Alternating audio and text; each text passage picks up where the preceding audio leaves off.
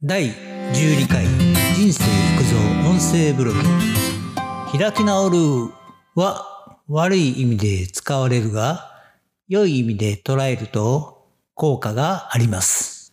ということで開き直るは今風に言えば逆切れに近いかもしれません。あまり良い言葉ではなさそうですが決して悪い意味の言葉だけでもなさそうです。開き直る状況と態度が問題なのかもしれません。まず、開き直る時の状況には2種類あります。開き直るの開くイコール塞がっていたものを開けるわだかまりがなくなる。治るイコール元々の状態に戻る良い状態。これだけだと心のわだかまりを振り払い元の状態に戻る良い状態に戻る。もう少し言うと反省して心改めて良い状態に戻します。という意味です。開き直ると似た言葉に居直るがあります。居直るはもうこれ以上逃げることができないと思い強硬策として立ち向かう。急に不定不定しくなる。一転して強気になる。そのような意味です。居直るは座り直すという意味から来ています。例えば、足を放り投げてリラックスしているところへ、お偉いさんが急に来て慌てて座り直す、正座する。とか、逆もあります。礼儀正しいセールスマンだと思って丁寧に今回は断りますと言ったら態度急変でヤクザ言葉を使いやばい人であった。てんてんてん。本来なら開き直るとは全く違った意味なのですがいつの間にかこの直るの悪い部分が開き直るの悪い意味にも使われるようになったんですね。その中で悪いこととはっきり分かってやっている場合、例えばスピード違反で捕まった時など、なんとか見逃してもらおうと謝り続けるがダメだと分かった時、開き直ってわけのわからない警官の悪口とか言い出す。テレビとかでよく見ます。嫁さんに浮気がバレた時、とにかく謝り許してもらおうとするも、嫁が必要以上に追求してくると、開き直って、今まで溜め込んでいたかのように嫁の悪口を言い出す。こうなると、結末は見えてきそうですね。次に、自分が正しいはずだと思っている場合です。ここで重要なのは、絶対に正しいと言い切れていないこと。つまり、根拠、エビデンスが示されていないことです。例えば、プロジェクトの計画書の作成時に、適切で的確なアプローチで数字を出さずに、今までの数字から概算で計画書を作った時など、上司からその部分を指摘されたとかです。自分自身ではいつものことだし悪いとは思っていない。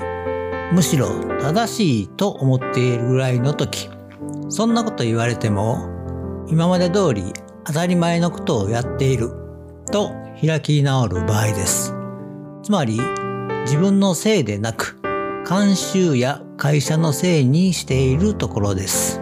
次に例えば SNS などでこれを言ったら批判されるだろう分かっていて言葉を発するときこれは批判されることを目的とした開き直りです。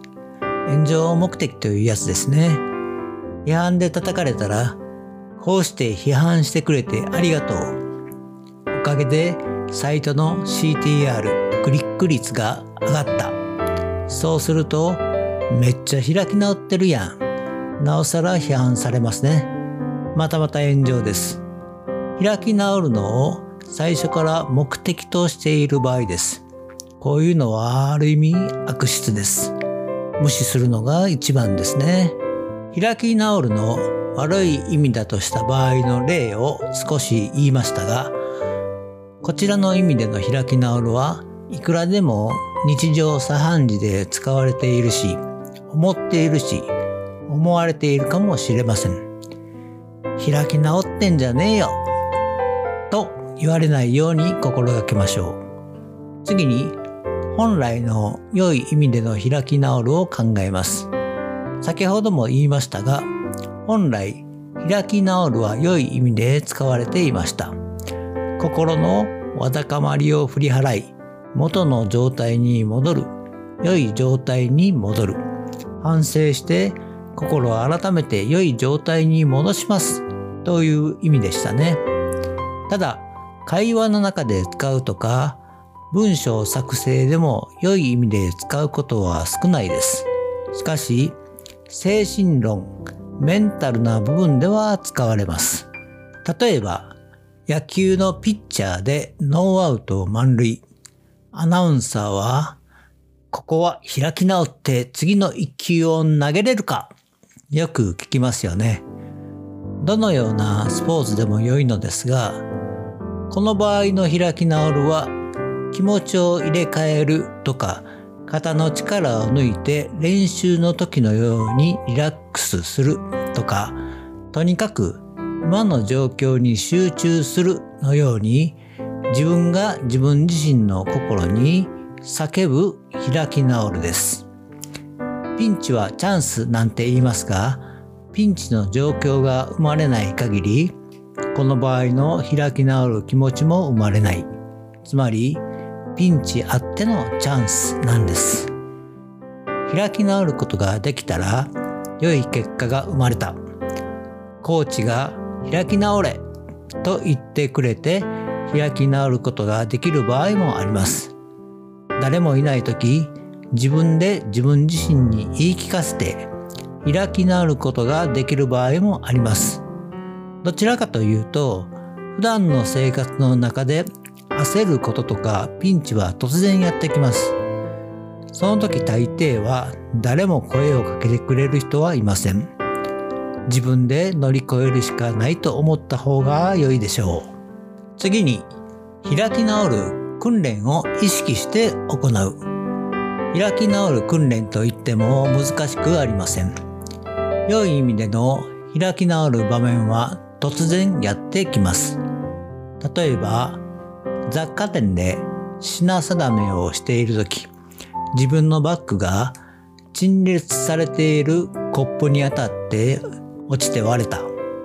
一瞬焦りますよね。明らかに自分のバッグが当たったと分かっている時もあれば、自分では気づかずにバッグが当たり落ちた場合もあります。いずれにせよ、自分が関わっているんじゃないか、自分の目の前で起きている出来事ですから、見て見ぬふりはできません。落ち着いて店員さんを呼んで話するしかありません。過失はないのですから何とかなります。この場合も起きてしまったことは仕方ない。落ち着いて話をするというのが開き直るです。話し合いの結果、店側はお客様には問題ありませんとなるか、まあ、最小限の出費は必要かもしれませんが、それも今後気をつけようと思えるなら良しとすべきです。絶対にダメなのは、こんな陳列の仕方をしている店が悪い。逆切れ。悪い意味の開き直るのがダメですね。万が一、店側の問題だとしたら、自分に過失がないわけですから、ちゃんと話をしてお互い納得できるようにすることです。防犯カメラとかもあるでしょうし、そして話が平行線で終わったなら、悪い方の開き直るでなく、代理人を立ててでも話し合うべきですね。こういった突然に起こること、そして対象が人、物である場合、心を落ち着けて精神状態をニュートラルにすることです。こういった時のために寝る前でもいいし、お風呂の中でも良い、朝出かける前でもいいですから意識して自分自身の潜在意識に話しかけてください。これから起きることで心臓がドキドキすることがあればとにかく深呼吸して1、2、3と数えてから状況を把握して行動に移す。こういったことを言い聞かせるのです。毎日です。1日1回でもいいし、1日2回でも3回でも声に出さなくてもいいですが、誰もいなければ声に出した方がいいですね。言い聞かせているうちに突然のことが起きた時対処できるようになります。次に人生の数だけ開き直ることも容易である。人生の数だけすなわち年を取るとだんだん穏やかになれるはずです。中には死ぬまで頑固で融通の利かない人もいますが他人がどうのこうのという以前に自分自身の体のことに費やす時間が必要になります。年とともに健康状態が重要になってきますね。それこそ大地震が起きた時にしっかりと避難できる気力と体力も必要です。逃げる気力も体力もなく開き直っていつ死んでも別に構わない。とはいうもののまだまだ健康状態もさほど悪すぎることもなくなんとか日々生きていればまた次の日生きようと思うものです。ただ肝も座り潔い覚悟もできるのが生きた数と経験なのかもしれません。死ぬまで開き直る精神は必要なのかもしれません。最後にまとめ、開き直るという言葉は幅広くいろいろな場面で使うし使われます。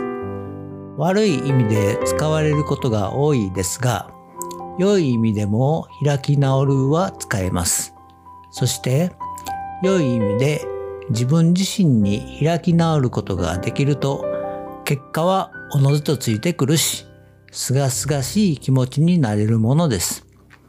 開き直る精神を持ちましょう。じゃあ、今回はここまで。バイバイ。